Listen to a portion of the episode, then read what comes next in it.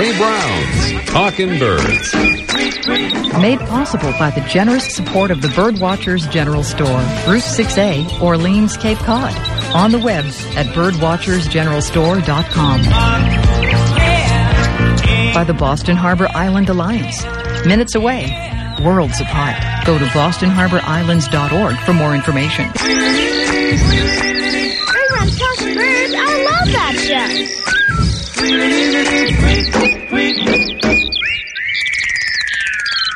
morning, and welcome to our show number 502, coming to you from the Shapiro Live Science stage here at the Museum of Science in Boston. Our live audience will see an eastern screech owl demonstration at the conclusion of our show today. And what with snowy owl reports causing a stir, once again, we thought we'd do kind of an owl oriented program this morning, and we'll be joined in that effort by Museum of Science Senior Education Associate Sue Stessel and noted author and Mass Audubon Important Bird Areas Director Wayne Peterson. Today's special broadcast here from the museum is made possible by the award winning Blackstones of Beacon Hill, 46 Charles Street, Boston. Now celebrating 32 years. We hope you'll visit them and their sister stores, Kitchenwares by Blackstones and Reflections, both on Newbury Street in Boston. Talking Birds also made possible in part by the American Bird Conservancy, the Western Hemisphere's bird conservation specialist. They use sound science to halt extinctions, protect habitats, eliminate threats, and build capacity for bird conservation. Thousands have joined their ranks as members. Go to abcbirds.org and find out why. We, you heard that little extra extra thing there. We that was a, came on a little early. I think we should have it now. And three, two, one. There it is. Extra, extra. Read all about it. Here are some of the stories, pictures, and videos making a splash this week on our Talking Birds Facebook page. National Geographic's photo blog has some amazing birds of prey pictures on display, and we have a link to them. Think you know why birds are the color they are? Well, we can all learn more from Bob Duchesne in the Bangor, Maine Daily News. We'll link you to his column. Have you ever seen random objects act like birds? You will if you visit our page. And Bob Stremke, now age 91, tells the story of how he trained pigeons to send messages during World War II. Extra, extra. Read all about it. Find those and more pictures, videos, and stories on our Talking Birds Facebook page this week. Quote of the week. The sad truth is that less than 2% of our oceans are fully protected. We need to change that now. That's a quote from an actor and environmentalist who has put his money where his mouth is, Leonardo DiCaprio, in announcing that his foundation, which is focused on conservation and climate change issues, is donating $2 million to the marine conservation group Oceans 5. Way to go, Leo. Well, in our latest Birds and Beans coffee email contest, in which we're giving away a big bag of Birds and Beans bird friendly, shade grown coffee every week through the end of the year, we offered this. Brown headed cowbirds hatched from eggs laid in this songbird's nest cannot survive because the hatchlings are fed only seeds. What is this seed eating and cowbird defeating songbird? The answer was anybody in the studio audience? Goldfinch, American goldfinch, and the winner, whose name was chosen at random among those in all in, of uh, all entries received, is Mike Timko from Andover, Massachusetts. Congratulations, Mike. This week's question on our owl-themed show today: What Greek goddess was associated with the owl? What Greek goddess was associated with the owl? Kim knows the answer to this one here. Send your answer via email to ray at talkingbirds.com. Deadline for this week's contest is November 30th at midnight.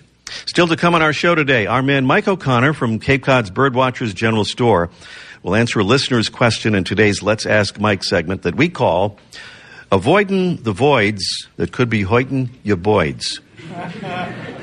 That sounds a little nonsensical, but it will all be clear when Mike gets here. We'll also present our weekly mystery bird contest and we'll award a fabulous feeder from Droll Yankees to the listener who can be first to identify that bird. And before we talk with our friends Sue and Wayne, Sue Stessel and Wayne Peterson, let's meet a member of the world of owls, today's Talking Birds featured feathered friend. Today's featured feathered friend is known to eat earthworms, insects, crayfish, tadpoles, frogs, lizards, rats, mice, squirrels, moles, rabbits, bats, and birds, including flycatchers, swallows, thrushes, waxwings, finches, jays, grouse, doves, shorebirds, and woodpeckers, and sometimes even members of its own species.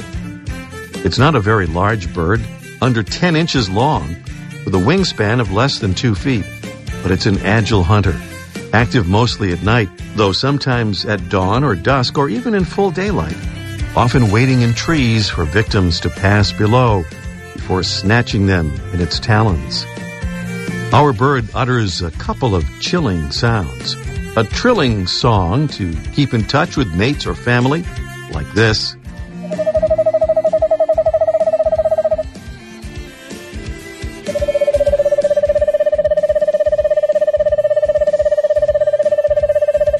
And a territory defending whinny like this.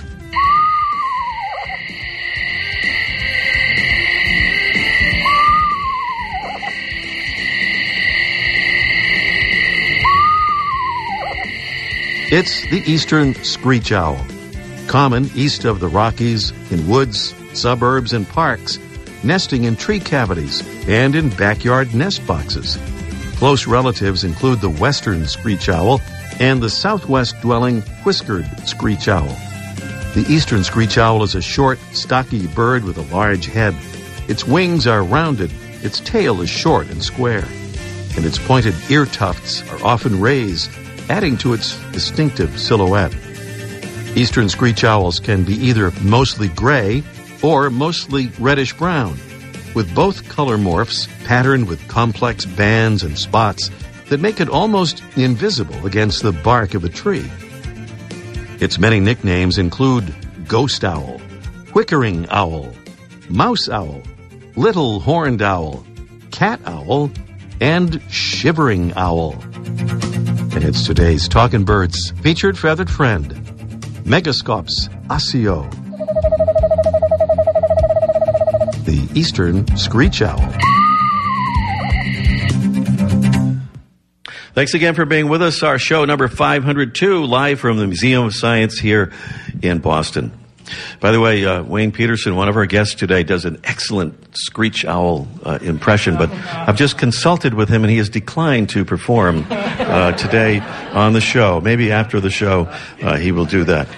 Well, Wayne, uh, in a mass bird forum uh, the other day, making reference to an airplane flight out of Logan International here in Boston, Paul Ippolito wrote, This morning while taxiing over to our runway, I had a snowy owl perched on one of the red indicator signs.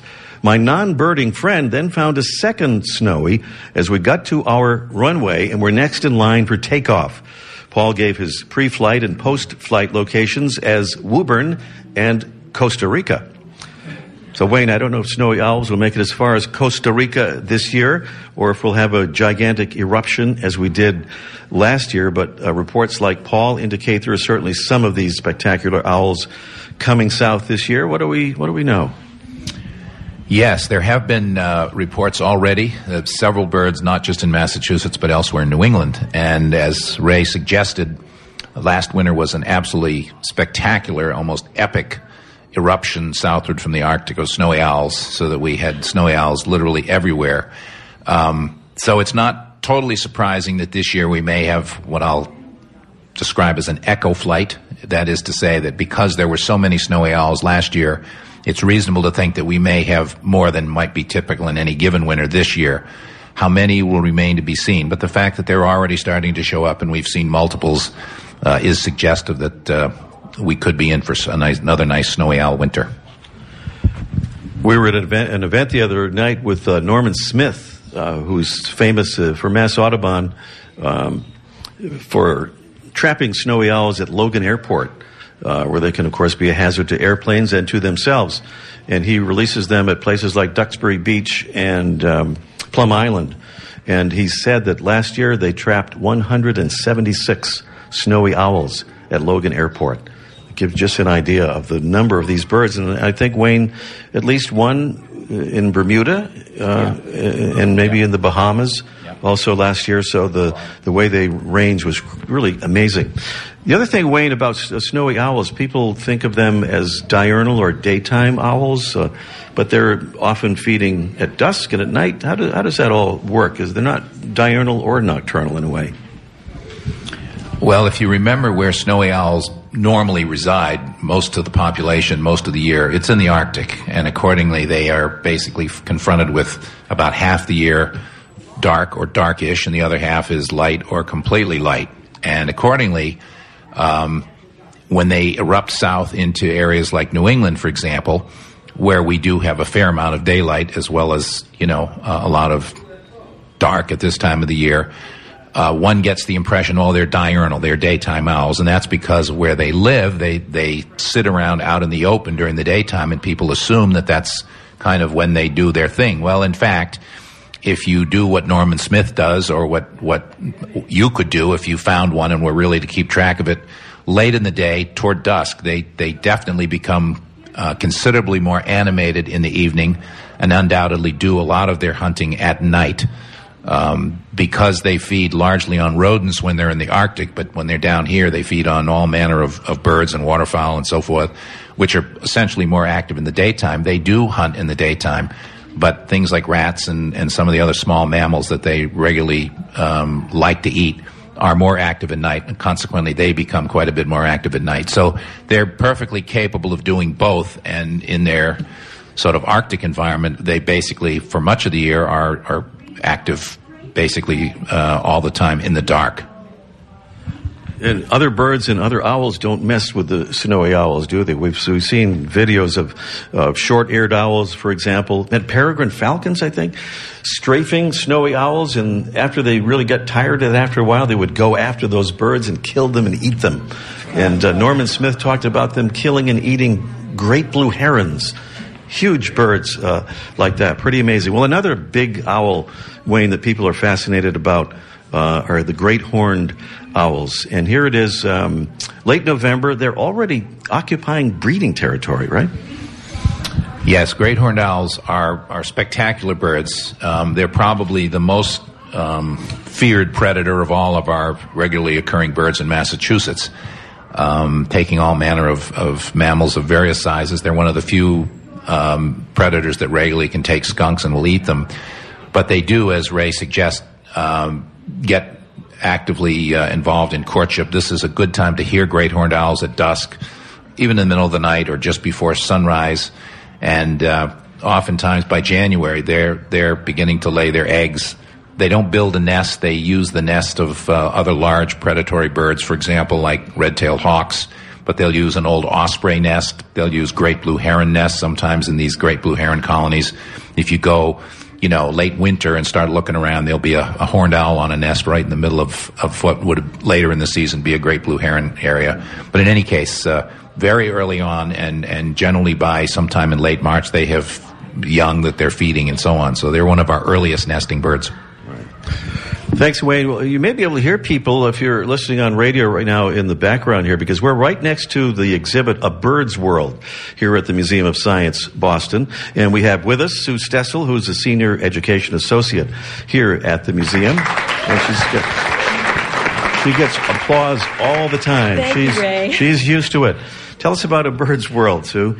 Well, A Bird's World is an exhibit that evolved out of a much older exhibit here at the Museum of Science called the New England Bird Dictionary. Some of you may remember it. And um, it organized most of the species that are viewable in Massachusetts and New England, um, either as migrants or permanent residents, by alphabetical order. And people used it as a reference tool. Um, it needed redesign, and we wanted to expand what the theme was of that particular exhibit. We had a very talented exhibit planner named Maureen McConnell who came up with the idea of using sound and visuals to identify birds. now the birds are grouped by habitats they're most commonly associated with. And using the computer databases, you can actually play the sounds, including what we call the five basic calls of bird language, which would be territorial call, uh, an aggression call between two males of the same species, a begging call for the babies, and um, also the uh, alarm calls um, for birds to identify what's going on out in the world around you. So the idea is to take all that information, play around with some of the interactives in the exhibit to see how you might apply them in the real world, and then take them out into the real world and try it. And the real world that's demonstrated here is the Acadia National Park that you've made as a setting. Yes, we used Acadia because most of the birds represented can be found there at various times of the year. So people can work in that setting in a virtual way, practice some of the skills for locating and getting close to birds in that setting, and then try it out in your own backyard. All right. And tell us about the sneaking corridor. Uh, that's a lot of fun. Um, one of the things that Maureen wanted to get across was that uh, animals uh, out in the wild can alert us to what's going on around us in an environment. Birds are particularly good at this because they're very finely tuned to their environment with their excellent vision and hearing. So basically, what you do in the sneaking corridor is you select a bird, one which is considered hard and another that's easy. So the easy bird is a robin, American robin. The harder bird is a wood thrush. And the idea is to quietly pace up the corridor so that you don't startle either of those birds. Now, your reward is down at the end of the corridor, if you do not startle them, you will see on your left hand side on a monitor there's a white tailed deer. Because in the wild, if a white tailed deer heard an alarm call from either bird, it would be long gone. You would never know you missed a chance to see the deer. But if you're quiet and are stealthy in the environment and don't startle the birds that might alarm call, then you can get closer to other animals as well. All right, hear that, folks out there in a bird's world, quiet and stealthy. All right, thank you so much, Sue. Coming up here from the Museum of Science in our live broadcast in our show number 502 is our Mystery Bird contest in just one minute. Public ferry service to the Boston Harbor Islands has ended for the season, but you can still visit the beautiful Boston Harbor Islands peninsulas open year round. World's End in Hingham, Deer Island in Winthrop, Webb Memorial Park in Weymouth, and Nut Island in Quincy. They're connected to the mainland and accessible by car, offering stunning views of Boston Harbor and its islands, plus birding, hiking, biking, and cross-country skiing. Enjoy your national park all year long. For more information, please visit bostonharborislands.org. Here on Talking Birds Now, a message from our friends at Ducks Unlimited. Since 1937, Ducks Unlimited has been a world leader in wetlands conservation, ensuring safe passage for nature's most beautiful creations protection against flooding, and sanctuary for the human soul. If we don't want to grow old in a world without wild places, we must speak up. We must step up so that we may fill the skies for generations to come. Also made possible by the Cornell Lab of Ornithology, a world leader in the study, appreciation, and conservation of birds.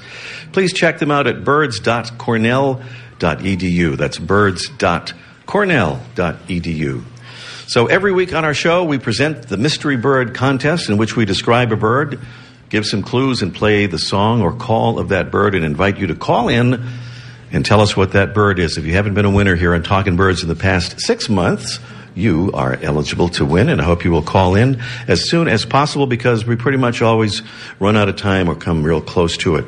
781 837 4900 is the number to call. 781 837 4900. Our prize today is the Droll Yankees New Generation Finch Flocker Feeder with all the great Droll, uh, Droll Yankees attributes that make them the world's best bird feeders, uh, like stainless steel wire that squirrels can't chew. Sorry, squirrels, but I'm sure you can find something else on which to chew. So that's our prize. Um, here's the sound of our mystery bird.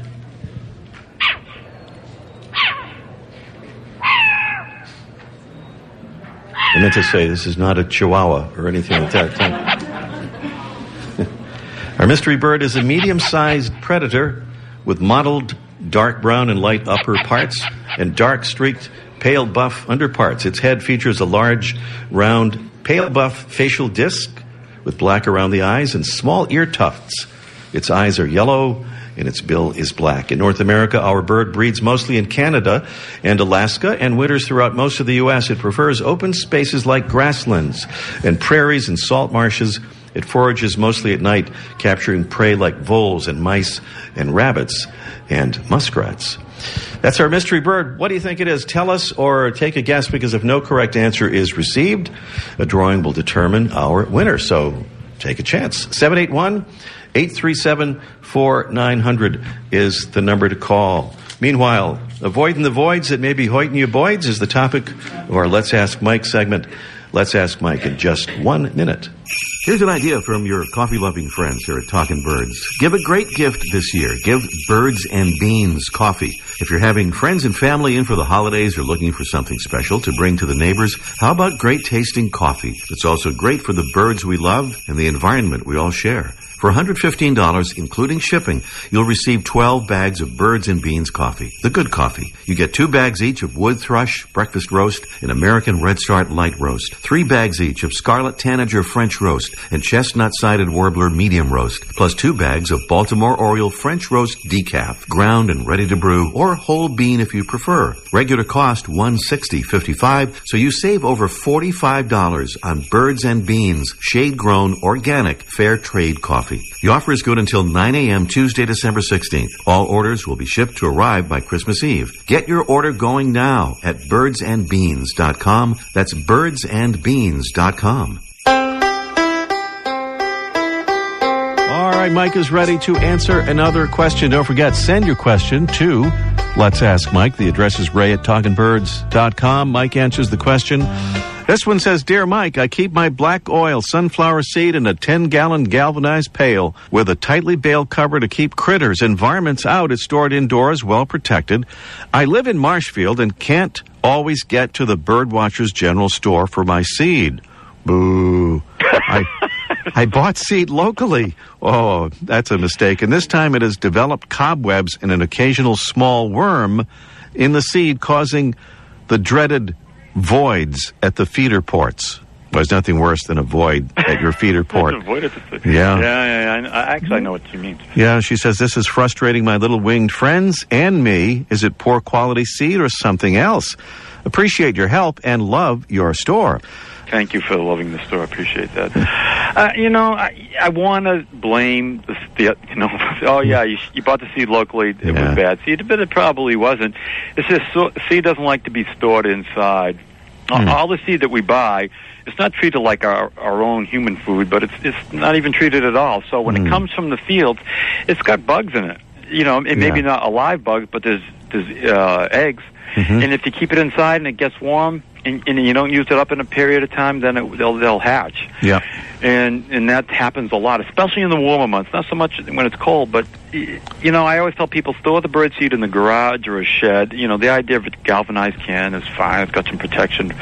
But if you put it in, in the house, even in the winter when it's 70 degrees, you'll get full of bugs. We, I've gotten them. Everybody gets them because Mm. that's the environment that they live in, and they won't go dormant that they will when it's cold. So if you can keep them cold, you'll be fine. But um, that's more of a an issue of storing it, not so much where you bought it, because Mhm. you know, any any seed will have that when you buy it, and it's not that the container is tight doesn't help it because the seed is already in there, Yeah. and if it's not used up right away and it's, and it's allowed to get warm, even room temperature, then the, over a period of time they'll hatch, and then they those little mealworms.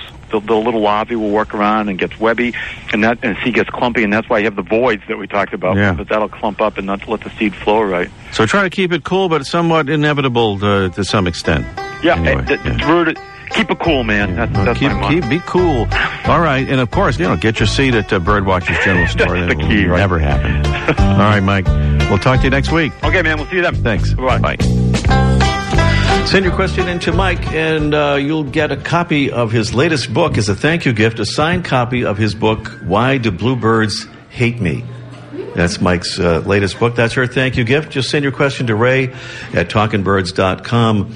Um, Mike is a great birder and attracts lots of birds to his yard, but can't get bluebirds to come to his yard. Just doesn't have the right spot there, and uh, can't get hummingbirds, and that's why he has a store, I guess, so he can have all that stuff going on right there where it is.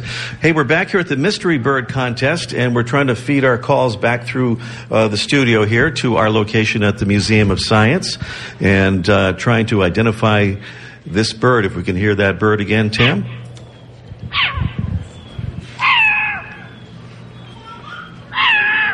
A medium sized predator with mottled dark brown and light upper parts and dark streaked pale buff underparts. Its head features a large round pale buff facial disc with black around the eyes and small ear tufts. Its eyes are yellow and its bill is black, sometimes confused with chihuahuas, puppies.